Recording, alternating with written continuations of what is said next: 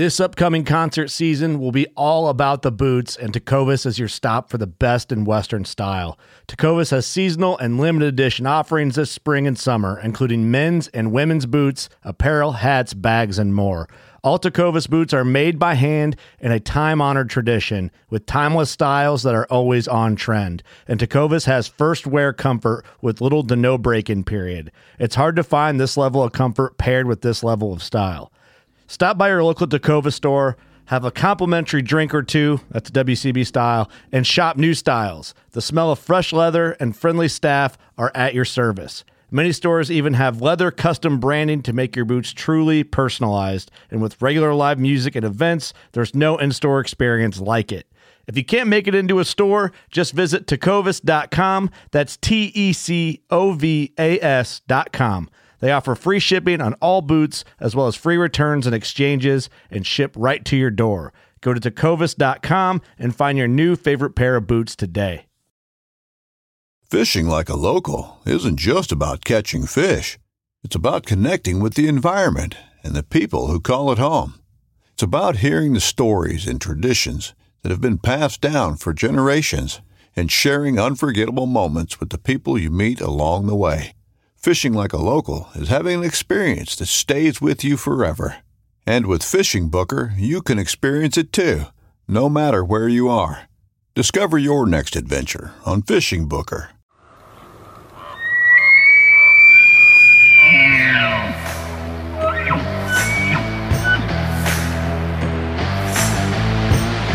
You just be sitting up there jacked with Pepsi. I'm there for the pack out. You just got to pack me in.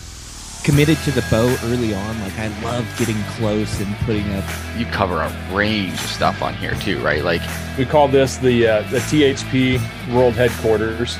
You know, my grandpa Roy Weatherby, I came into like that golden little pocket where there was like four or five different bowls. Just You're Canadian? We're doing Yeah. a Canadian podcast? my name's Douglas Bode. I'm Robbie Denning. Rorke Denver. I got my notes here. Okay. Oh, nice. There we go. those, those are my kind of notes, Peter, right there. Okay, good. We're gonna get along just fine. Yeah, nice. So you, you got uh, got a couple kiddos, eh? I do a nine-year-old and a three-year-old. The three-year-old just turned, th- or sorry, not uh, three, seven-year-old. What am I saying? I'm thinking March when I say three. Yeah, he just turned seven uh, last week, so it's a pile of Oh. fun, but uh, but busy, but busy. No shit. Nice. My seven year old just turned seven on last Saturday, the fourth. Oh yeah, he's the seventh. So Oh, just, uh, just a couple days off there. Yeah, Yeah, boy or girl? Boy, one. both both both are boys. Yeah, Oh, killer. Yeah. That's cool, man. it's uh, it's it's a blast, as uh, I'm sure you know, but um, man, oh man, That's a that's a fun age, but it's busy. I, I didn't have this much gray in my hair, uh, Oh. you know, nine to seven years ago. Yeah. I've I've mine are much older. I don't know if I want to show you where it goes. No, just just leave that fucking hat on over there. yeah, it, it's not good. that sun that sun coming in is gonna shine right off that thing. Oh, Oh, be yeah. blind. Well, I and I started just preemptively shaving my head in preparation for the hair loss Oh, yeah. that was coming. So just everyone's used to it, right? It'll just get shorter and shorter eventually. Oh yeah, Yeah. man. Yeah, mine. I, I got a 22 year old. My youngest daughter is turning 19 in on St. Patty's Day. Oh, nice. and then the other boy here is he's 17 so yeah the teenage years will do you in I, I'm not even going to sugarcoat it for you there's no point so enjoy you got the fun age right now Well, and, and you know what the funny part is? Like every age and stage, you hear somebody who's a few years or many years ahead that says, "Oh yeah, enjoy that," right? And then there's somebody even older says, "Oh yeah, enjoy that." yeah and uh it's you hear it so much like it's it's obviously what you should be doing but but fuck me is it hard some days to, to enjoy it Oh man. Yeah, it totally is. Yeah.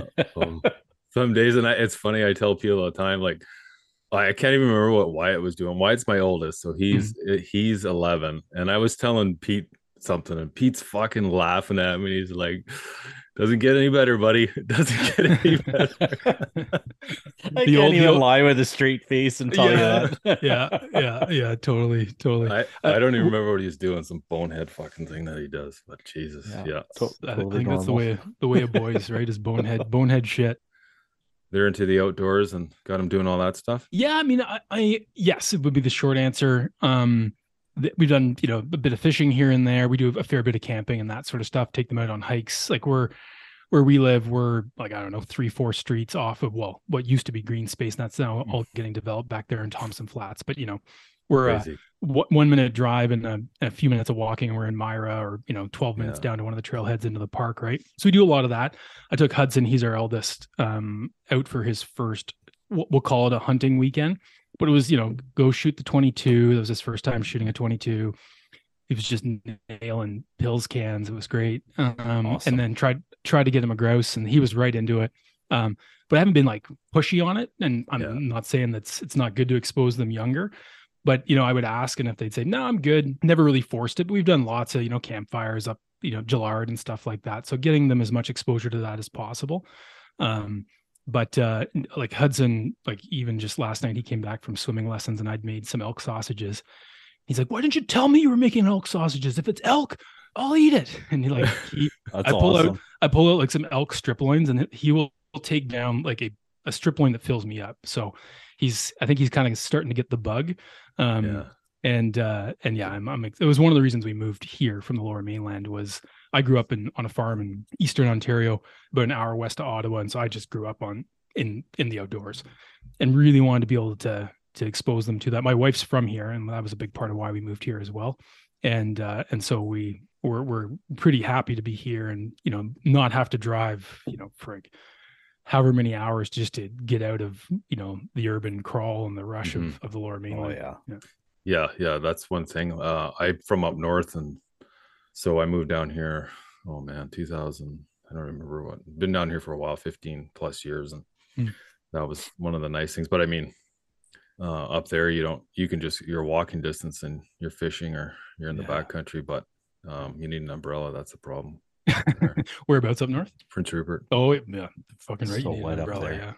Yeah, yeah. Yeah, Not nice. yeah, no. Nice, Pete was up not there. nice. Pete, Pete, he did uh, stint up there too. That was long enough. Three three long wet years. Still Yeah. wringing my clothes out.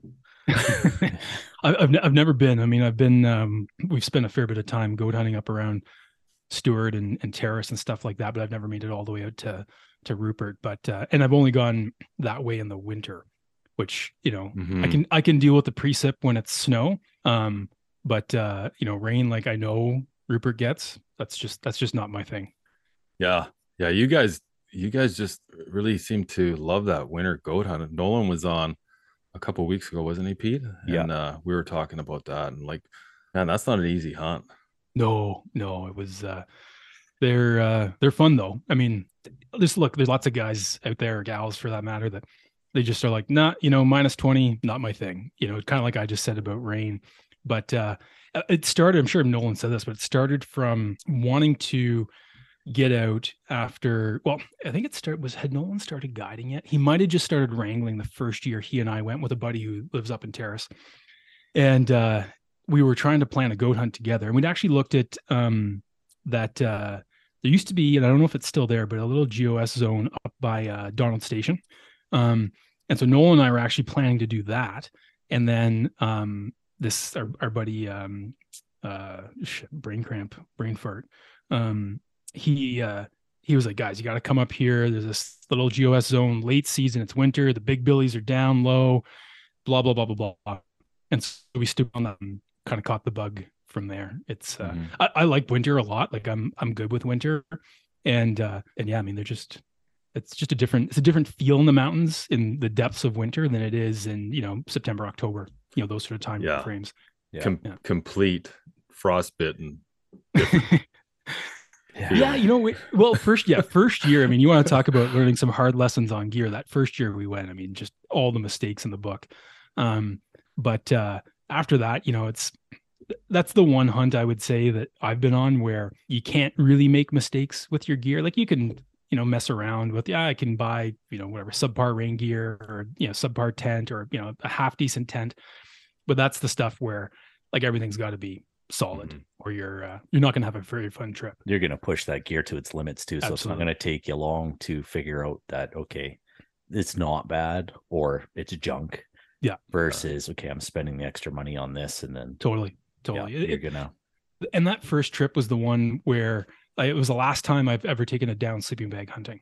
I will literally never do it again because of that trip. Because of, I mean, we had a pretty gnarly camping situation.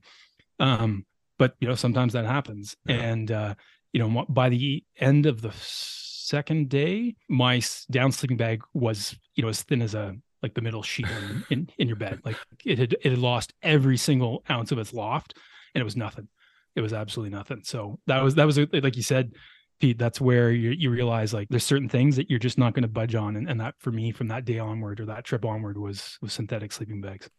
Yeah, no doubt. I guess that must. So, what was it that really drove you to like the outdoor industry, like this type of hunting? Because coming from Northern Ontario, you don't have like. Oh God, what were, what were you hunting out there? Whitetails, turkey. Whitetail, whitetail turkeys weren't even a thing for me, and, and it, it pisses me off to this day because so turkeys had been hunted out, and like where I grew up there in the Ottawa Valley, um, they was used to be just phenomenal turkey area, um, and uh, they've been hunted out. And I grew up in a in a farming family, so we had countless, I mean, countless acres of of private land to hunt, Mm.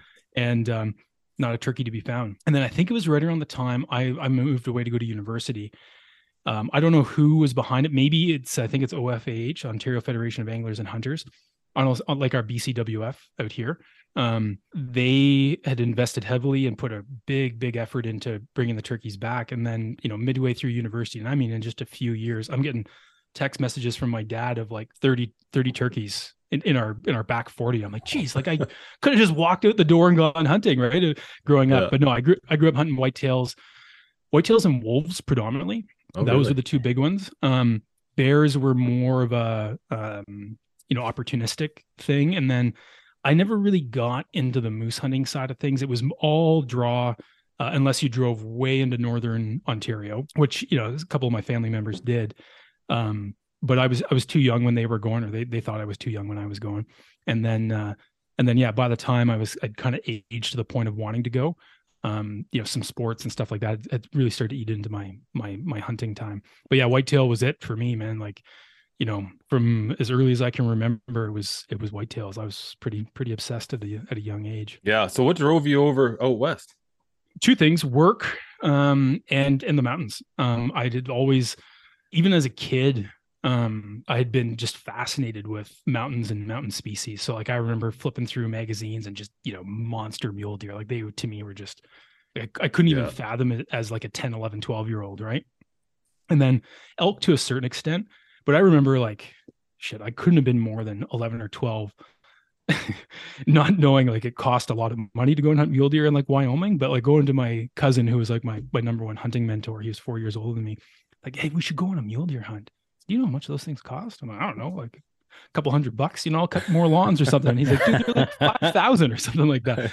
But yeah, I had uh, I just always been you know sort of fascinated by and with mountains, and you know did a lot of skiing and stuff like that as a kid. So like that part of it.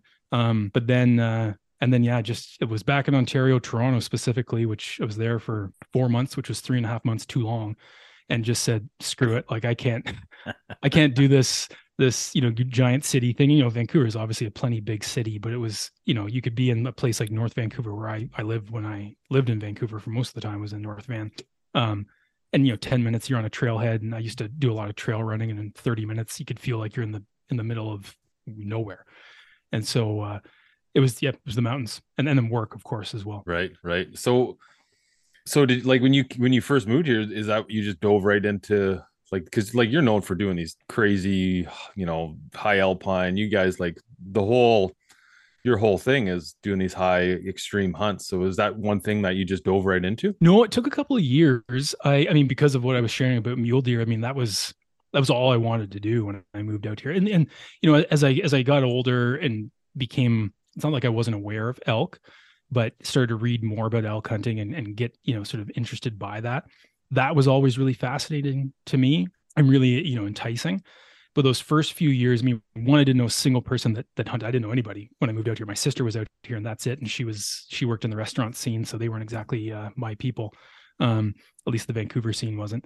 Um and uh and so i didn't really have anybody to hunt with for a while and then you know eventually found some some guys to get out with. And we did a lot of region five um mule deer hunting stuff up off the the Coquihalla uh, as well. Um, got my first like alpine buck up up that way, you know, just not not that far a drive off right of the lower mainland. And then and this is this is what set it off, Kevin, was I'm flipping through a I think it was a BC Outdoors magazine, and this guy wrote an article where they went up north by jet boat 14 days and they got three stone rams and three six point elk. Wow. And I was, I, ho- I, hope I can swear here. Oh, yeah. Uh, oh, yeah. yeah. And I was like, holy Calm fuck. down. holy fuck. I can do this here. And there after that, there was just, there was nothing else on my radar. I mean, I, I hunted, yeah. you know, mule deer, blacktail bears and that sort of stuff. Um, you know, down, down south, we'll say, but after that, there was only one, one place for me to go every time Yeah. I could. And that was, and that was up north. Yeah, that's cool. That's the hardest thing. eh, Is like I couldn't even imagine like a hard, you know, how like to find a good hunting buddy. It's tough, man. Especially coming from a place like I grew up here, so you know, and I've always like, man, like we, uh, there was always somebody to go hunt with, like my brothers, my cousins, my dad, you Mhm. know, and then I moved down here, and then like my cousins, my brother, my dad, and like friends, and like always had somebody, and like, not saying that they're the greatest guys to hunt with, but at least it's somebody, and like Somebody, you know, yeah. yeah, you know the old saying, it's harder to find a hunting partner than it is to find a wife, and Indeed. man, it, it's definitely, uh, Oh. it's definitely one of the one of the hardest. So when did you and uh, when did you and Nolan first meet? Well, that's a good had question. you started? Sorry, sorry. Had you started the journal already? And like, No. So I moved out in 2006 and um you know got got set up with a job um and was was plugging away at that and eventually um went off on my own and started my own business in in, in that career field which we can get into if you want but you know to save time I, I don't need to um and then we had our first kid and I was starting to get kind of tired with with the job and was like I, I had actually just sold the business and was working with the company that bought it um, in like a transitional deal, like often happens. And I just started to get a bit of an itch. And this is like at this point, the mountain hunting sickness, to come back to your earlier question, had, had set in hard. Like, I mean, Mhm.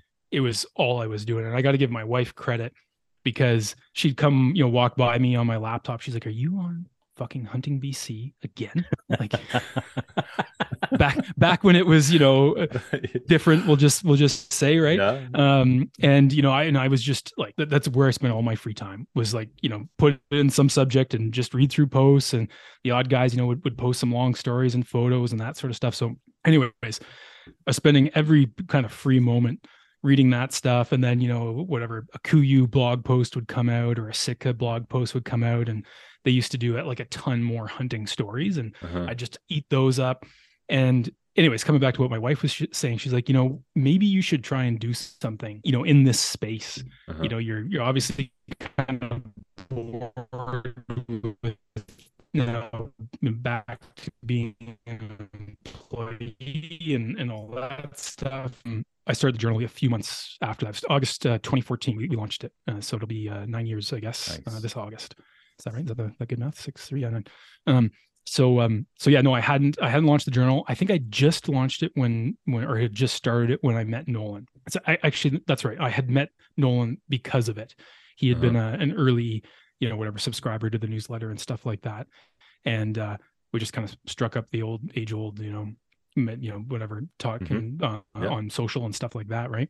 Yeah. And uh, and then yeah, from it was kind of the the, the rest is history from there. yeah. So how long were you doing the journal on the mountain before Beyond the Kill, the podcast, kind of kicked into gear? Yeah, it was about a year and a half. So when I um the reason I started the Journal of Mountain Hunting was not to make it about me and my hunting exploits because you know I was pretty new to the West, right? I Mhm. wasn't Yeah. A super experienced mountain hunter. I started that because it was what I wanted, right? I wanted a place I could go to on a regular basis and scour through forums or wait for a blog post from Sitka, KUIU, or whoever to kind of scratch the itch of, look, I live in the city, but I all I really want to do and think about is is you know backcountry or mountain hunting. And uh, you know, I'd, I'd been, you know, spending so much time looking into this stuff. I realized there wasn't really like a source of information, like a single source of information for this material. And so, um, I don't know, whatever, I guess you could call it a bit of another sickness, but I'm kind of a guy who's like, well, maybe I can, can create that. And so started it with it. Yeah. The idea being that it was a, a digital magazine. So every, we release, you know, a set number of articles every month. We had a bunch of people you know that would write in or submit stories and, and that sort of thing and we just updated every month with a whole bunch of new new content so that was uh out for probably a year and a half or so and then uh, i decided to start the podcast because again i was listening to a lot of podcasts and uh realized that there wasn't a lot uh, you know, in the in the mountain and backcountry hunting space. Yeah. And, and again, not to share my cool ass stories, it was to bring on people that knew a lot more about this than I did, so I can learn from it and share that with with others. Yeah, because I imagine when you got into it, there must have been very little stuff in the Was- in terms of was- podcasts. Yeah. Yeah, I think Kafar. Well, Kafaro Cast wasn't around then. Would have been Gritty Bowmen before that changed to just Gritty, and then Yeah. everything else. Um, and then there was uh, Jay Scott. Jay Scott Yeah. had his had his podcast. There there might have been a couple more, but but not much Yeah. talking Western or mountain or backcountry hunting. No, no, definitely not. I mean, the amount of pod Pete and I have talked about before, like even Yeah. since I started this one in 2019, man, there's a lot now. But uh, and then- and then there was uh the other guys from Kelowna here, um, the rookie hunter guys. Yeah. Yep. Yeah, I really enjoyed really enjoyed listening to you guys go through that whole um like your podcast, their podcast. Yeah, it was really neat. Um yeah, that was it. There wasn't a lot. I didn't even think like Meat Eater was was after you guys, wasn't wasn't It was, yeah. They didn't. Uh, they didn't have a podcast yet. I think. I, I think they were pretty, you know, hot on. Not that they were hot on our heels, but they weren't far behind launching yeah. Meat Eater um, at the time. But uh, yeah, I don't think it was out either. Yeah, yeah, no doubt. So do you have any so like with your editing and like the journal is do you have Mm. any background in that or like cuz I mean like man you guys like I assume I mean Nolan gives you credit for for doing all the work but uh you do a great job over there on your guys' webpage and let me obviously with the podcast too but yeah it's it's, it's really awesome just to see well I, I mean like the whole thing how you how you kind of like you brought Wardo in like when did when did you meet Wardo Wardo and I go way back. He and I met when I was in, in my other career, and uh, he came to see. I was a, a clinician, a certified podorthist. So what most people would think of as who you go to to get orthotics, custom orthotics done. Um, and so Wardo came to me as as a client, patient, whatever you want to call him. You know, this pint-sized little dwarf it's into my office. Uh, you know, if, if he was a Lord of the Rings character, he'd be Gimli through and through. But uh, he uh, he walks into my office. You know, that's I mean, he's still full of piss and vinegar, but he certainly was back then. And he was, uh, I'm sure he's maybe talked about with you guys, but he was um, a pretty serious track athlete at UBC. Um, and so that was the first time we met. And then it was probably a couple years after that we we took our first crack at trying to um, create a like a fitness program or training program for for mountain and backcountry hunters. And uh, my background isn't in you know strength and conditioning or anything like that. Um, I'm, I'm kind of a, was always around the periphery of that because you know when I was a podorthist, I I worked with a lot of lot of athletes, so I had you know some knowledge around that, but I wasn't a trainer or, or a coach or anything like that. So um, uh, another guy who was working with me at the time, he was good buddies with one of Wardo's good buddies, and so just kind of in, in a weird twist of fate, Wardo kind of came back into, you know, my circle, my life, or whatever, and he was a part of getting that first program off the ground. Um, and then we just kept in touch ever since. And so he joined. Shit, I'd have to go back and look where he came on to be part of the podcast, but it's going back probably two years now, or close to at least. yeah yeah we haven't had Wardo on but uh he's Wardo's the gonna- one that you were testing his. That's yeah when your scale busted in your. Yeah, I met? Wardo at Hardcore, and uh, Ken, the old owner, Ken was trying to sell him something that he didn't need, and I was like, no, no, don't, don't go this way, go this way, and like it all worked out, and that's how I met him. Oh, and nice. we chatted back and forth, and then I had knee surgery, and so I started work with him, and then we got in. I mean, we're both into bows and stuff. So, but uh, yeah, I, I really, I really like Wardo. He's a he's a good shit. Oh, he's, he's he's one of the most fun guys you can spend some time in the backcountry with. Goes Yeah. hard and can't can go hard, but also never takes things too seriously. He's, he's, a, he's a good he's a good hunting partner.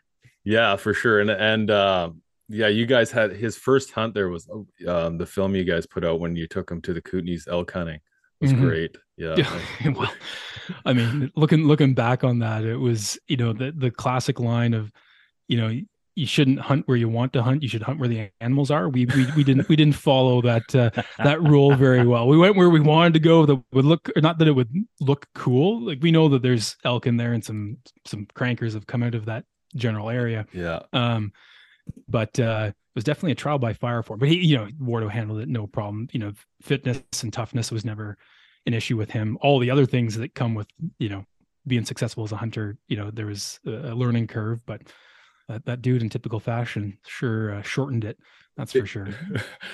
Well, you know, I love Wardo, but you can't be taking him on his first bow hunt and, ex- and be tagging an elk. I mean, it just doesn't work that way. You need a bit of humility. Well, seriously, well, especially in the West Koots, right? Like, imagine if uh, like a real West Koots bull had had come out for him and he got the chance to arrow that. And I remember even saying that to him. I'm like, I might, if this actually goes well, this could ruin you. Just so you know. Oh yeah, And and uh, and luckily it didn't go well, and uh, and he's had to earn his earn his stripes since then. yeah, man. It's uh, yeah, you you got to earn it for sure, especially art archery bull. Man, you get it too easy, and I know guys who've gotten it easy. I mean, not just elk, just in general. They go at the first trip, you take them out, Mhm. and then you know the stars just fall in line, and they get it, and they're like, "Oh man, this is awesome. This is easy." And then, Yeah. it just it okay. Listen, it's th- it's not like this every time. Just so you know, like you know, next year when you go out, uh, it's not going to be like this. Like this was this was awesome that it happened this way, but man, like you could wait 10 years for shit to go down like this and it doesn't always work that way and they have to learn the hard way and a lot of them i find too they kind of just get discouraged like ah it's too hard it was way Hmm. easier before and like i think it's kind of better to to build it up a little bit to you know I- go through those year or two of suffering So how many years do I have to go through that, Kevin?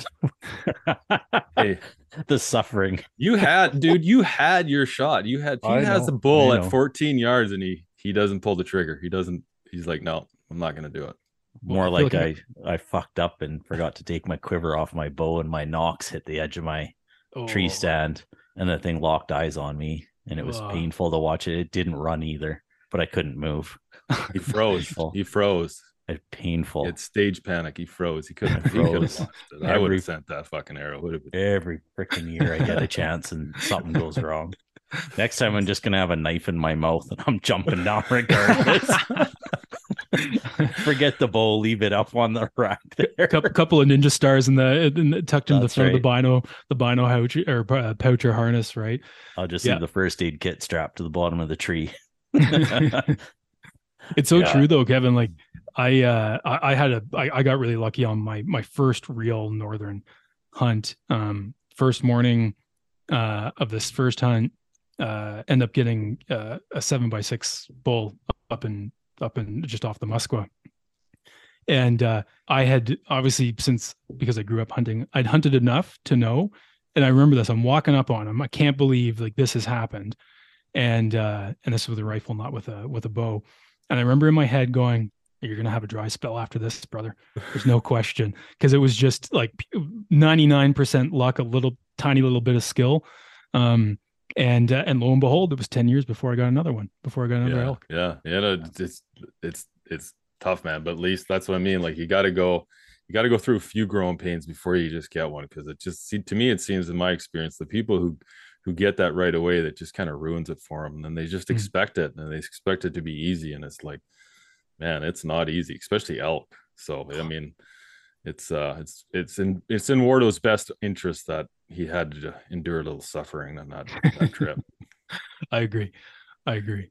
Yeah. So, but you guys put some great films together, man. You know, props to I you guys. that. Um, I, I, again, Wardo, he seems to be like um that that one you guys just put out when they were chasing mule deer was really good. I actually just watched that one Mm. uh, a couple weeks ago. Um, yeah, it was really well done. So, is that? Tell me a little bit of the process of like putting these these films together. And now they're all you guys have. You got quite a few of them. Like you got uh, what was the one called "Towing the Line" when you guys went on that Yep. goat hunt? Yeah, that Was was, that- the sorry, go ahead, Kevin. Oh, I was just gonna say, like, just could you just tell me a bit of like the process of like going through, like, you know, the putting that all together? Yeah. So um I uh I always have uh, or or find good guys to to work with on this stuff. So, you know, whether they're subcontractors or or whatever the case may be, that'll do all the stuff that I don't know how to do. Like I can't run a camera. I'm, I'm Oh, not, okay, yeah, I'm, yeah. I'm not I'm not like Adam Foss, Yeah. you know, that can can do it all, can hunt Uh-huh. hunt hard and and also do all the camera stuff too, you know. Um so we would uh would come up with an idea and um and you know to to go and do this to to fund it because I'm uh, because I'm not doing it myself, you know, I got to hire people to to you know film and edit and and all that sort of stuff. We would then um you know take it to you know the brands, partners, sponsors, whatever you want to call them that that that we work with And um, you know, we're we're really lucky here in BC in so many ways. I mean, there's a lot of stuff that we could criticize about wildlife and wildlife management and access and that sort of stuff in the province. But at the end of the day, you know, as we would say to a lot of these brands, like, what do you guys want to see? Because we can probably go and get it, you know, Yeah. and minus minus a few species. So um there was a time frame there where you know we had some really good relationships with a lot of those brands that that wanted to work with us on the on the film front. And we just you know frankly half the time it was just what's the what's the craziest idea we can come up with that's actually you know has at least a bit of a chance? And let's just go and try and do it. And we we'd film it and and and then you know the, the real work in in terms of you know those being good films that people want to watch all came from you know the editing and the and the videographing or videographer team um i just kind of stepped away and got got out of their way and let them let them do their thing most of the Yeah. time I- Is it hard to find cameramen that could actually like go out to the backcountry and be okay with being out there? Like, oh yeah I mean, because like you got you got the a couple guys like you said, Foss, and then there's like Tree Hearn, like guys, badass Mhm. backcountry guys, but I just don't see there being a lot of guys because like me with a camera, like my cell phone, and that's it. Like video and picture, that's about all I got. I'm fucking useless with a camera. And like Yeah. my kids are like, you should take YouTube videos and like do this. I'm like, fuck, I'm lucky to take a like I I'll have intentions of doing that, and then 12 hours in on the on a 10 day hunt or a five day hunt, I'm like, fuck this. I'm just Mhm. I'm not interested. I'll take a picture if it's dead, and that's about it. yeah no there's and i and I, i'm in the same same boat for sure kevin you know i've i've gone through periods where i'm like oh i'll take a gopro. Like that's not hard to use and run and it's you know it's not the best footage but it's also like really raw and real so maybe maybe i'll try that. And then it sits in the pack the entire time or then i'll take a, a better like you know some of the the really good like digital point shoots. I've had i think two of those which i've sold because they sit in my pack or on my pack belt for a hunt and I never pull the damn thing out. And so I, I yeah, I, I always relied on on people who were a lot better at that stuff than than me. And and yeah, I mean coming back to your question, it wasn't easy. There I guess I was I was lucky that I got introduced to enough people that were either one of two things. They're either really competent with the camera stuff and were willing and, and most importantly interested in kind of getting out there, getting after it when it comes to harder, you know, mountain and backcountry stuff. And they just knew that they were going to take some lumps, but they were going to get through it. Or guys that were definitely capable in the mountains and were learning the camera side and were really motivated to learn the camera side.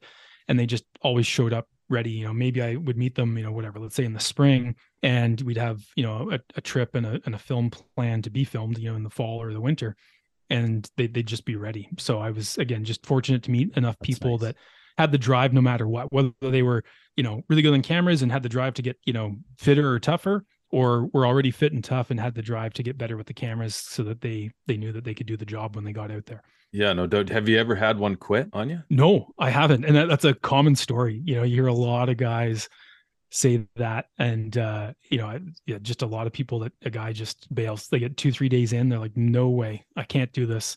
I'm hiking out. I'm out of here. Or, you know, I can't climb to the top. And we pushed a couple guys to their limits. To the brink, yeah. Yeah, uh, physically, but um, they always got there. Yeah. They always got there. They they might have you know been a few minutes or much longer behind us, but they always got there. And so it was probably Yeah. close for for a couple, but but they they soldiered through. And and the cool thing is, a lot of those guys who had maybe like I can think of one from the island who um, had just started hunting. So he'd done you know some bear hunting, some blacktail stuff, but you know almost like basically day hunts. Mhm. And uh, now after going on some of those trips, he he got the sickness too, and he's and he's doing you know bigger hunts and that sort of stuff. So um, it's just been real real lucky to to you know find people that that can do can do the things you know we need them to do and and have a good time out there. Yeah. I imagine that's got to be a, a mentally tough thing too for a cameraman. Like it's we all we all understand the mental toughness that is for the hunter, you know, to go through your steps to one not bump an animal, to you Mhm. know the uh just to get yourself to that point where you can get to the tops of the mountains. But I guess to also have that mental clarity to still be able to run the camera and get those shots that you actually need, not just put the camera on and record, Mhm. but to actually get that stuff that's interesting that makes me want to watch your show. Yeah. Imagine that's got to be a skill set in its own to to do that part. Oh yeah, and and you know the thing I find Pete is Um, so kind of coming back to those two, you know, camps, if we want to think of it that way, right? The guy that's already a hunter and, and knows what it takes to be out there, he's just got to learn, you know, this is the camera people out there are going to roast me on this, but they kind of just needs to learn the settings, right? Just run the thing, just like learn your bow or learn your gun. Mhm. Um, so he's good, right? Um, but I actually find that what's better is somebody who is maybe a little less experienced on the hunting side of it, only because they're going to bring a different perspective to it than you would see in, in, a, in a lot of you know hunting films, videos, whatever you want to call them. And yeah, I mean mistakes are going to happen. You know, they're they're not going to be able to stay on your hip as a stock's happening, or they're gonna you know skyline themselves in the alpine or whatever it might be. But nine times out of ten you can have a pretty you know good talk with them beforehand. Do this don't do that. If i do this do this you know that sort of thing. So they can learn quickly.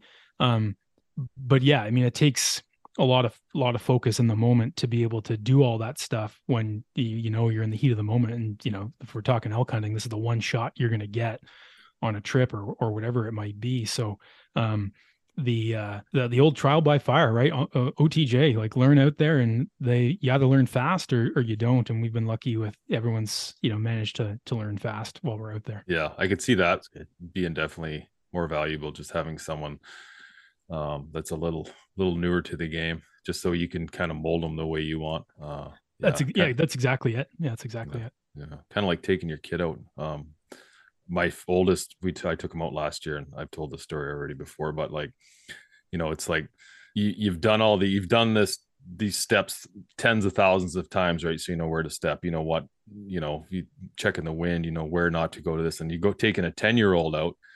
And it's like, man, don't step here, step here, don't step here. Why are you going like that? You're moving too fast. You're moving too slow. You're doing this. Is like so yeah but i mean you Yeah. you can't replace it but i can see that being sort of this or sort of the same absolutely So- and no it, it's very very much the same yeah yeah so when you started uh when you started the journal and beyond the kill did you have was this always in your like what was your all your end game your end goal with with the whole with your whole brand Yeah, it's a that's a really good question, Kevin. I don't think I had an end game at the time. Um, I uh, you know, I, I had when I launched it, like the journal before this is obviously before the podcast.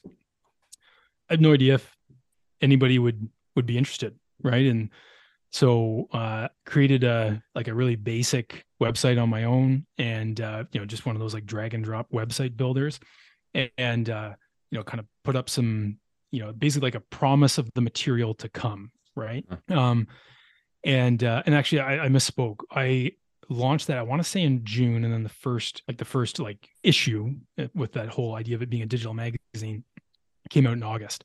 So back in in june i put up this you know, kind of skeleton site and just kind of seeded it around you know shared it on a few forums and blah blah blah blah blah.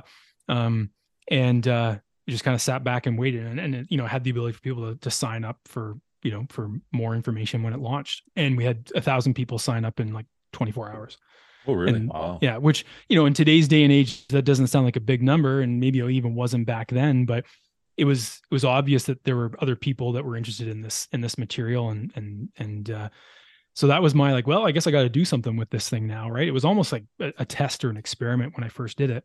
And then um just kept plugging away at it. I mean i, I guess if i was going to answer the question um there there's always a desire to maybe create a like a print version so obviously with it you know being a website it's pretty low cost and Mhm. you know you can log in anytime and update content and all that sort of stuff but print's a that's an investment right? You gotta you know get all that material together send it off to print order you know however many issues you're going to order and then hope that people people buy it.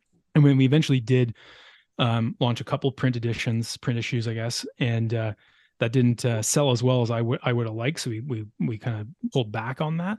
Um, but the podcast at the same time had, had started to really gain some legs. And so um you know it was i'm not trying to dance around the, the question on you kevin. It was just a um, in many ways kind of like a hunt right? It's it's going let's see what what happens here. Let's see where where you know the the audience and or to use the hunting analogy the animals take us. And yeah. I've just kind of followed that path the, the whole way through. Yeah no doubt. But like that was like when you first started um it was kind of a niche for you because like you get all like i imagine most of your listeners were probably from or a lot, a lot of them from the us but like for Mhm. the, the guys who don't have access like we have access to Mhm. sheep moose like whatever we want it's otc right Mhm. but like you, your platform your what your podcast you guys it was kind of like it's a dream hunt for all these guys so it like Mhm. It's definitely it was definitely a niche market and like a thousand thousand subscribers right off the get-go that's pretty good i mean especially for you know back then when you know there wasn't not it wasn't accessible as it is now i mean like you know what i mean like even like just podcasts in general there wasn't there wasn't a lot of platforms for them compared to their what there's what it is now No, no, and it's uh, you know, I, I I'm not sure if it was just the dream hunt side of it, right? That uh pulled so many people in. I mean, we know that you know, BC, Alberta, obviously up in the territories, the whole, you know, western down to the southwestern United States, there's a lot of, you know, hunters Mhm. and, you know, whatever you want to call them, mountain backcountry western hunters. And um I honestly think a big part of it was there was just n- nothing really else out there doing this yeah and uh and you know the a lot of it was inspired by um you know the stuff you'd see from Sitka and KUIU where you would see the success of that right? Like they were going on hunts up in the NWT or or wherever it was right? Uh, or the Yukon. And you know they were building a whole apparel business on clothing made for those hunts. And yet how many of the people buying i mean you talk about niche right? Like how many people that are buying those clothes are actually going on those hunts Yeah. back then? Yeah. Um and so i guess that was part of the the maybe not the plan but the thinking at least was well, there's obviously a lot of people that are interested in this and i'm certainly one of them and um, let's just keep plugging away at putting out as much content as we could um that kind of fell into that basket of of mountain or backcountry hunting and and uh and yeah i mean it's just it's kept on kept on keeping on you know Yeah, no, well, you've done a great job building it, buddy. It's been Well, uh it's been that. awesome to follow you and listen and all that stuff. But uh how do you find like managing home life and these hunts you do? What do you do? Like how many hunts do you do? Do you do try to just plan one big one a year and then try to keep the rest low key? Because I know for myself it, it's not easy and it gets harder and harder as my kids get older, you know, like yeah they get into more stuff and then like all of a sudden, you know, you need a roof and blah blah blah. Your wife's doing this and you know Well, I mean. Yeah, no, for sure I do. And you know, if you want to come back to the plan, maybe that would be the more honest answer. It was just so I could have the excuse to call it work. yeah, there you go. Smart. You know, Smart. uh, like you know, like we don't make money making films, but I got to be out there, you know. Yeah, so, uh, no, it was um, it, it was easier for sure when the kids were younger. You know, in many ways, that's obviously tough for my wife because we all know what what babies are like and the time demands. But you also know that they don't ask as much of their dads as they do of their moms when they're when they're you know, babies and into toddlers. Um, so over the last couple of years, I guess it's it's probably dialed back a little bit, but I usually get out for two bigger hunts. So um, you know, low end seven days more more often than not 10 days and then uh, 10 to 14 days. So a couple of those. And then you know a, a- maybe a handful of three or four day hunts on top of that. So um you know my i got to give my wife credit. She's been very understanding of of my my need for that sort of thing work or not. Let's be honest it's i'd do it if it if it wasn't part of the job.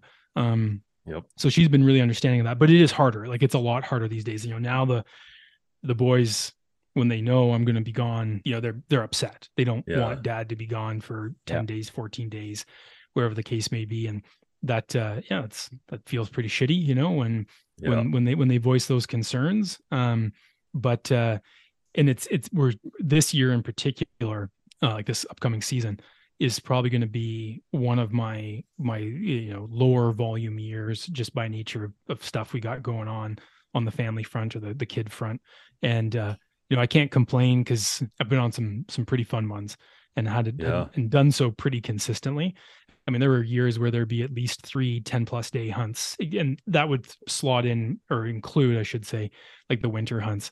And that's what I always tried to do was create big spaces between them. Um, so that uh, you know, it was you know t- tough when I was gone, but there was a long, you know, sort of drying out period where I was around for for for quite a quite a time. And that was I hadn't even actually thought about that. That was part of the the winter goat hunt interest was not only was it just straight up something I wanted to do, it was at a time of year where Yeah, um, there wasn't really a whole lot else going on, Mhm. and, and uh, it was kind of easy to escape for for that time frame. Yeah, definitely. That's yeah, good. definitely. That, that's what I find. It's and it's not really on like my I try like I kind of schedule like I won't have plan a bear hunt because I got to figure out what my kids' baseball schedule is like. Like I just like just the guilt will absolutely eat me up of missing a basket, you know, missing a baseball practice or not taking him to his game or you hmm. know that that I find it's just really hard. And now, now I got another one coming up who's in you know soccer and baseball, and then I got my daughter's in skating, and I got to be there. She wants she loves me to tie her skates up every time. And it's like, yeah, yeah, it's gonna be tough. It's gonna be probably long, long days after. The the nice thing is though, like with the spring bear, I really love the spring bear because it allows you the opportunity. I could still go hunting at seven o'clock at night, and that's Yes. really when it's getting good. Yeah, so sounds everything's good. Yeah. wound down by then. So Yeah. uh, it's not too yeah, bad. It, it always makes me chuckle, especially more recently. Um, you know, I, I get out there with with guys who are you know a fair bit younger than me, and you know, you know how guys are, right? Yeah. A couple of beers, and all Oh, of a yeah. sudden, you know, we're we're getting into measuring contests, but who's done what or who's gone where, or who gets out more. And I just got to look at some of these guys. I'm like, you know what? I mean, one, do it now because you know, a bunch of them don't have kids, but come talk to me when you got two kids and see Yeah. how much you're getting out there and how hard you're getting after it, brother Oh yeah. you know yeah. because it's it's easy to be like oh that guy barely even gets gets out anymore or, you know how much does you know blah blah blah and uh you know i honestly would say that the the guy or the gal you know the the mom that's got kids the the the dads that got the dad that has kids that gets out in these little snippets right three days here two days there four days there that sort of thing and they can still get it done i mean Your that's hat's got more to be off to them. Oh, absolutely. That, that's Yeah, more man. more impressive than the dude that, that's out there for three, 10, 14 day trips a year who's like, yeah, I got another whatever. Like, cool. I mean, if I had 40 days to hunt, I'd probably have a lot of success too, you know? yeah. Um, yeah. and so it's, yeah, for sure, Pete, like you said, I mean, hats off to those that, that juggle that schedule and still, you know, one manage to get out and two manage to have some, some success. Yeah, yeah, you gotta have a good good old lady at home, that's for sure. Pete was smart. He uh he had him young. Yeah.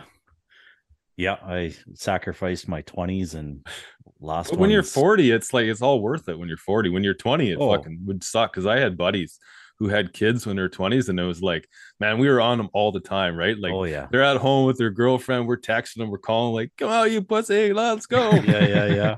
and they're at home like, fuck, man, I got fucking kids. I can't come out, you idiot. I'm like, fuck. But Yeah. now And their kids now are look- growing up and like, I'm like, ah, and they're like, I- they're going to Mexico and freaking going on hunts and it just got more no- money to no do stuff. thing. Well, what Yeah. do you, what do you mean you have to go to a baseball game? Well, I'm, I'm going to go out hunting right now. You're not Yeah. uh, tomorrow too. Oh, you got you got figure skating to go to too. Oh yeah, and they make great, sure but- those guys that I gave a hard time to, they make sure they fucking Oh, give, giving oh, it back yeah. to me It's- it's- twofold. It's elephant memory, right? He's like, Oh, yeah, yeah. I got you. I got you. yeah, it might Yeah. be 20 years from now, but I got you. Yeah. Yeah. Yeah, no doubt. So, what kind of hunts you got planned for this year? Great question. This is actually, you know, coming coming back to being a low volume year. This is at this stage of the year. I usually have, um, you know, a few things that are, you know, one or two things that are planned, and then you know, in, into like the final stages of, of mapping out the, you know, usually the big one. Um, bear hunt in June. Um, that's that'll be. Let me just look at the calendar. Five days. Um, I'll probably get out for some evenings, like you like you guys were Mhm. saying, right?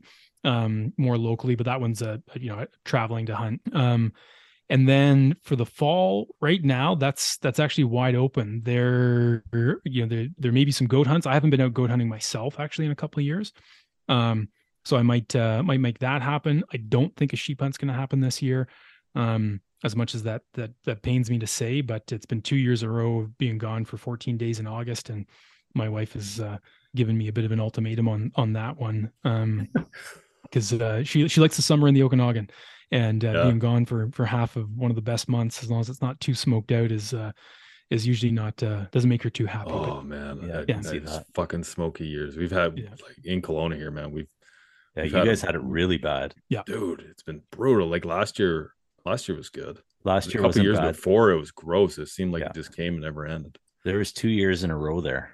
Remember, it Yeah. was like one after another. You guys had the fires real close to you, Mhm. and then I think the second year it was basically everywhere in BC kind of had a fire. So it was just a matter of what way the wind blew. Oh Yeah. yeah, Yeah, it was it tough. was gross when you could taste it. Yeah. So And, she, like, she she doesn't she doesn't mind if I'm gone and it's you know fully Yeah. smoked out and everyone's kind of stuck inside. You're not really you know doing all the fun summer stuff, but uh, you know, in, in, those nice years, she uh, she'd just rather me be around. So, Yeah. anyways, long story long, um, doesn't look like a sheep hunt's going to happen this year. I might might pull a pull a ram out of my hat yet, but um, it looks like you know the kind of coming back to figuring out the right time of year to go as it relates to family and kid stuff. It looks like that October November timeframe for some goats is hmm probably what's going to end up eating up most of my time and then i uh i would like i've for years and you know i know you guys are are right into the elk side of things and i've kind of dabbled in and out of it. For years always felt that unless you're going north um i can't say i felt i feel like the hard lesson that lessons i've learned chasing elk over the last few years you know intermittently was these you know kind of hail marys of i'm going for five days and that's it or Mhm. seven days and that's it is not nearly as effective as spreading that out over you know two or three days at a time over a much longer time frame. And uh, i might i might uh, kind of test that theory i guess this year. Because you know we've been Mhm. like that that hunt um we were talking about earlier that you know that film we had uh, Wardo in you know we had i think it was seven days planned. We thought we had timed it just right with a little bit of you know buffer for for time in the rut. And um we might have been just straight up in the wrong spot no question about that but uh, it was it didn't seem like we'd timed it right. And we knew guys that were that were in the West Kootenays, and the, they're like, "Oh man, the weekend before was just going off." And even this this elk hunt we were on this past year up up up in the north, um, you know, uh, one of the guys I was out there with had said, you know, literally five days before we got there, it was like a dozen bugles a day. You know, it Yeah. was just going off, and then we get there and it's there is literally not. We didn't hear a single chirp, mew, bugle the entire time. Still managed to to get a bull, but um didn't hear a single thing.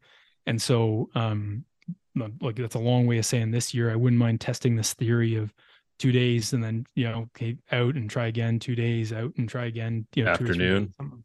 Yeah. Stuff like that. Yeah. Afternoon Region Eight has great, great elk. I mean, I, I've had this conversation with my buddies up north lots about elk quality and just elk numbers, and then um, luckily my elk last year kind of shut them all up. So, uh, but yeah, there's great elk on Region Eight around here, man. So yeah, Yeah. And that's, that, you know, and again, that's another thing like this, you know, sort of narrow minded view of the North, the North, the North, the North for like basically my entire time in BC. I haven't put in the time to learn as much as I should have locally. You know, I was, it was, and it was more, you know, it was kind of a that that decision, right? Am I going to take a day on the weekend or whenever away from the family to go and scout for elk when I have no intention of hunting around here this year? Probably doesn't make sense. I'll I'll save those days for um, you know, kind of add them to the hunt I do have planned. But um, you know, I've I've been out enough to know that it's there's some opportunities around here, and I just got to put in a lot more time to to learn it and, and just boots on the ground. You know, yeah. because, Well, and like- the, but the the nice thing about hunting in your own backyard is it is your backyard. So you know, Yeah. Yeah. early mornings you can go out, late afternoons. You know, you can take your kid out with you and just do some glass and some scouting and Mhm. that's what I've always, you know, in the last since my kids were young, and that's kind of what I've always just focused on. I kind of, you know, I've been up no back up north for hunts a few times, but not a lot. I mean, I lived up there, so it's not really intrigued to go back up there type of thing. And I just found, you know, I, I found just kind of a niche down here, just chasing the critters that, you know, whitetail deer that are half an hour away, an hour away, and bears. And, you know, down here we got great quality of bears, beautiful. Like obviously up north they're a lot bigger, but like just the color of the bears Oh, we yeah. have down here Yeah. uh, are phenomenal. And the mule deer, I mean, uh, I don't know about you, but I mean, uh, like if you told me I can hunt one thing in my the rest of my life, it'd be a mule deer, and there's no mule deer up north. So Indeed. Yeah. yeah, Yeah. So I mean, and it's and I think it's part of kind of like we were saying, right? This this need to you know shift priorities and, and Mhm. juggle Mhm. life depending on you know ages and stages of your kids. I, I feel, I guess, kind of in my gut that I'm entering into that stage where these you know really taking advantage of those local opportunities and bringing the boys along as as they age into it. Which my my eldest is is is just there. Um, is is where my time's going to be spent more and more. I'll let's yeah be lying if I if I sat here and said I'm not going to try and get in, into you know some alpine you know full on mountain hunt at least once a year if I can, but um you know, I've uh, sound like I'm retiring here. I've had a good run, but uh, you know, it's I, I, have. You know, like I've I've I've been on been on some pretty pretty fun hunts and some in some pretty cool areas, and uh, you know, it doesn't have to be every every single year, especially when you got little ones that you want to, as you know, you were asking me at the beginning there, Kevin, right? That you want to start to introduce to the outdoors, and Yeah. and uh, priorities just got to shift around a little bit. Yeah, no doubt. Um, there's a lure to it too, and there's always like as we get older. I, I don't know how old you are, Adam, but like I'm 44, and as we get older, you still want to like. I still have the need to compete as if I was 20. Like I still Oh, have to prove absolutely. to myself I can do shit still. You know what I mean? That's why I, I work out every day and I get into all, you know, 100 kilometer runs and shit like that, just because I have to prove to myself that I can still do it. Because Mhm. when I was younger, it was no problem. But as you get older, you just like that question in the back of your head is like, how long am I going to be able to keep doing this? So I got to, Mhm. I got to, I got to get the most out of it now that I can. I got to take it all in right now and I got to give her because I never know when day it might be over. Yeah. Well, it's one it's one freak injury, yes. and that's that's all Yeah. it takes. It, Yeah. You know, not doing anything wrong, just a freak injury, and all of a sudden it's Mhm. like I can't go hunt anymore, or I can't Yeah. go hike anymore. Or, you know, like you're you're limited, Yeah. in, you know, in one little flash. yeah Yeah. yeah well and it's it, i'm i'm 43 kevin and and uh i'm i'm not joking when i say that probably my number one motivator to to train you know pretty consistently is that when my boys are you know 16 17 18 they look at dad and be like fuck me would you slow down Yeah. because I want I just that's that that's important to me. I want them to know that I mean there's an example being set there, sure. Um, but it's also like I want to be able to to take them to some of these these spots I've been to. I mean, hopefully we still can, but I want to be able to to take them up north and, and go on a sheep hunt or a goat hunt Uh-huh. or or moose hunt or whatever it might be, you know. Um and uh and and yeah, like there's like I was out on a bear hunt last spring with a crew of guys and they were everywhere from six to 13 years younger than me. And I hiked the fucking pants off them. Nice. And and I felt, and I, I don't want that to come across as, you know, arrogant or anything like that. But you know, I didn't know. I went into this. I'm like, shit, I'm Yeah. there's some some young cats. Like, how's this gonna go? yeah. And uh and it felt good. I'll be honest. Like coming Yeah, back to that competing thing, right? It felt Fucking good to right. Get back to the trucks a good 15 20 minutes before they did because they're just nursing their blisters or taking Uh-huh. breaks at the top of every incline and blah blah blah blah blah and yeah you could say they were hiking smart i promise you they weren't hiking smart they were just being pussies Yeah. and uh it felt uh, it felt good you know like it's that uh, that old that old man or dad strength whatever you want to call it it's uh, it's a real thing Yeah, You know and what? it's It's- a, there's a mental strength that's there too. You know what I mean? Like as young men, Mhm. you haven't been through enough. When you're we're all young, we like to think that we're tough and invincible, but we just haven't. Like everybody, we've all done it where we just think we're, you know, we think our our dicks three feet big, right? Like there's nothing, nothing could beat us. But like you don't realize is that you hear this old man strength. It's just it's the mentality. You know, Mhm. you know what I mean? It's that you have as you get older, you get callous to life, and then you just create strength, and like your mind can do amazing things, and that's what the strength come from.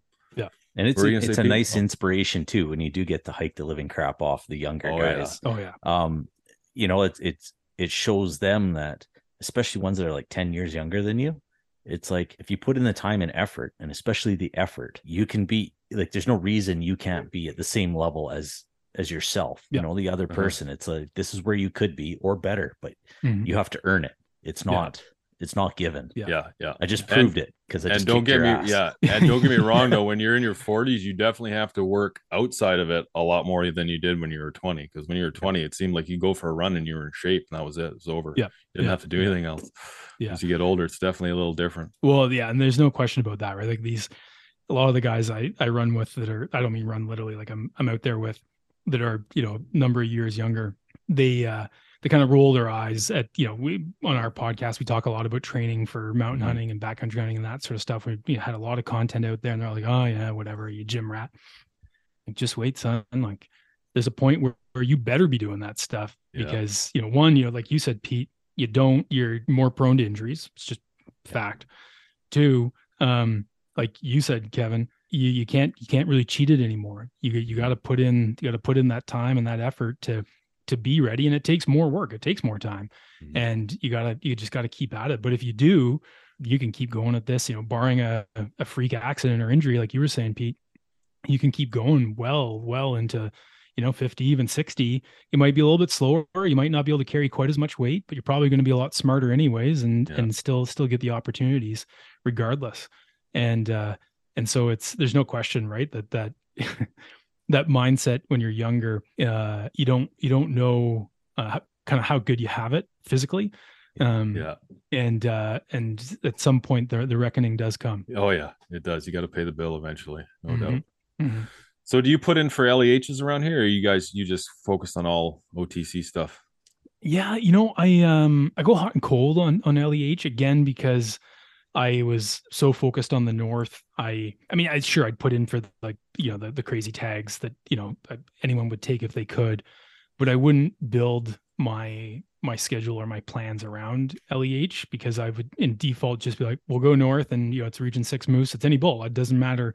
Doesn't matter if it's you know uh, an Mhm. LEH tag or not. Um, so I haven't done a ton of that. I, I did a little bit locally. Um, I'd often put in until it got closed there the the park sheep tag. Um, I spent a lot of time, not a lot of time, a decent amount of time in in, in the park here, Mhm. and uh, so I put in for that sheep tag a bunch. Um, and uh, the some goat tags as well. Like a couple of my winter goat or one of my winter goat tags, I guess I should or goat hunts, I should say, was was a was a draw tag. Um, but uh, yeah, I don't I don't do a ton of it. I don't do a ton of it. Right, gotcha. What about uh, your animal? Do you have one? You could do one animal for the rest of your life. Oh, Putting you on the spot. Yeah, it's the elk. I, I can't. I can't yeah. say. Yeah, it's uh, you know, coming back to moving out here. Um, I just started to, you know, kind of have that fascination of elk, and then after getting my first one, you know, you got those two plowshares like way Mhm. out here, and you're just like, this thing is. How is this? You know, a normal animal on the planet? You know, and uh, I've still not had that like bugle fest hunt experience. The you know the first bull I shot, we heard it. We got woken up by a bugle that morning but I don't know if it was him. It probably was because it was up the same little drainage and um, tributary that we were we were hunting. Um, we assume it was him, but there's enough elk up there. Could have been could have been any any bull, right? Um, and then this one this this past fall uh, that we didn't hear we didn't hear a peep. Um, but uh, I don't know what it is about them. I, maybe it's because I didn't grow up with them. You know, I've been been moose hunting a bunch and like I love it. It's fun, but I, I just it's just elk. Like I, I love sheep and I, I need to get a ram. I don't have a ram yet. Um, and, and, uh, and, you know, that's, there's not much like sheep country. Um, but if it was just, if I only had that one animal every year, it would be, it'd be elk for sure. Yeah, they're amazing critter. That's Pete's. That's Oh, Pete's yeah. go-to pick too. Oh yeah. Yeah. yeah, There's nothing like a screaming bull coming in, tearing everything up in front of you, just Mhm. in a Especially mad when you rage. call them in. Like when you call them in, it's like Yeah. nothing else. Like I'm not a good caller. Like my cousin, first bull, first elk I ever shot, he did all the work. He called it in, and like he had that thing on a string, man, and it came right there, and it was like 50 yards. And I remember walking up on that thing the first time, and I was like, "Holy fuck, this thing is cool!" Like I've seen them. You see them on, you know, you see them. You see them. You've even seen them like on the walls, but when you actually see them there and get your hands on them for the first time, you're like, "Wow, this thing is fucking That's something cool." else. Yeah, there's a few years ago when we got our elk. I was out with my hunting partner there. It was the last day of elk season, we'd been into the elk every single time we were out there. Either just the the legal bull or bulls that we knew were in the area just weren't there when we were there. Um, but we knew there was a couple herds kind of circling in the area. Twenty minutes left of the last day. Got two bulls absolutely screaming, which is pretty unheard of because it's you know you're on your second the end of your second rut basically Mhm, like they're mhm. picking up a few cows here and there and literally got lucky enough to i got one bull going and he must have been we figure a kilometer or two kilometers off just by the distance of his bugle but then it consistently got closer and closer and closer. And i basically started up uh, we call it an elk party just with cows and all that kind of stuff. I mean, it Mhm. sound like i had five six different calls on me. That thing cut the distance in half and all of a sudden there was a second bull coming up with cows from another direction. And those two started screaming at each other and i was like i just bowed out. I was like you guys do your thing for a little while and then i'm going to chirp in here and there because you guys are really good at this. And they both got close. I knew one was probably within 60 70 yards of me but i couldn't see him because it's super thick. Mhm. and the other one cut across and all of a sudden bang heard the gunshot from my my partner and he said that freaking bull was on like a dead run and just stopped in the middle of the field you heard something. So maybe the other the other bulls cows or something like that. Right. And it was it's just insane when they get going.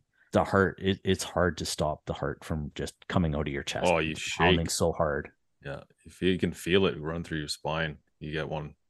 The Yeah. deep bugle, yeah, that's pretty cool. Yeah, no yeah. I remember the, the the very first time I I heard a bugle was was actually not in BC. I was uh uh had gone down uh, fishing with my dad and, and one of his buddies down in the U.S.